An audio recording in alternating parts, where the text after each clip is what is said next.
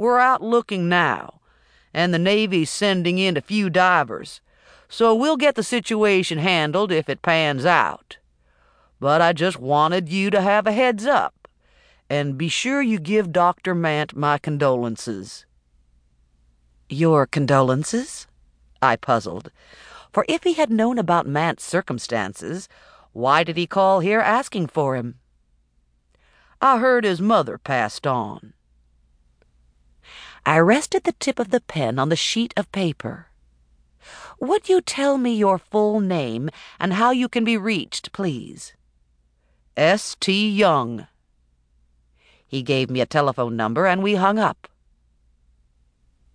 I stared into the low fire, feeling uneasy and lonely as I got up to add more wood. I imagined the sluggish water of the Elizabeth River, which this time of year would be less than 60 degrees. Visibility, at best, maybe 18 inches. In the winter, it was one thing to dive for oysters in the Chesapeake Bay, but in the Elizabeth River, where the Navy parked its decommissioned ships, I could think of nothing enticing, no matter the weather. I couldn't imagine who would dive there alone in winter after dark to look for artifacts or anything, and believe the tip would prove to be a crank. Leaving the recliner chair, I checked the guest bedroom and bath to make certain all was in order for the midday arrival of Lucy, my niece. I read some more and fell asleep in the glow of a gooseneck lamp. The telephone startled me again, and I grabbed the receiver as my eyes adjusted to sunlight in my face. This is Detective C.T. Roche with Chesapeake, said another male voice I didn't know. I understand you're covering for Dr. Mant, and we need an answer from you real quick. Looks like we got a diving fatality in the inactive naval shipyard, and we need to go ahead and recover the body. I'm assuming this is the case one of your officers called me about earlier? His long pause was followed by the rather defensive remark, As far as I know, I'm the first one notifying you.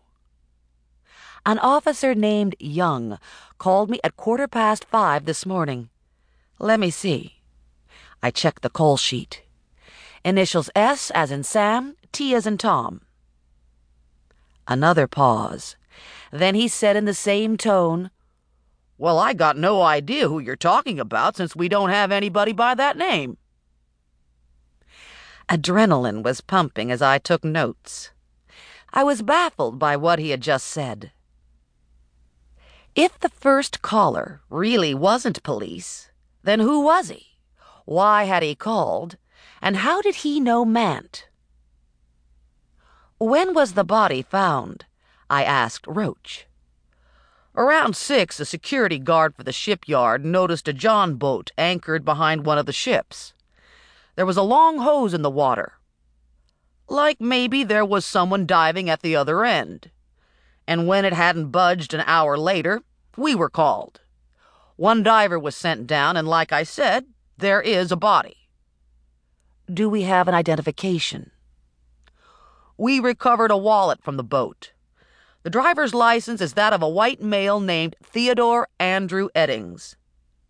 The reporter? I said in disbelief. That Ted Eddings? 32 years old, brown hair, blue eyes, based on his picture. He has a Richmond address of West Grace Street.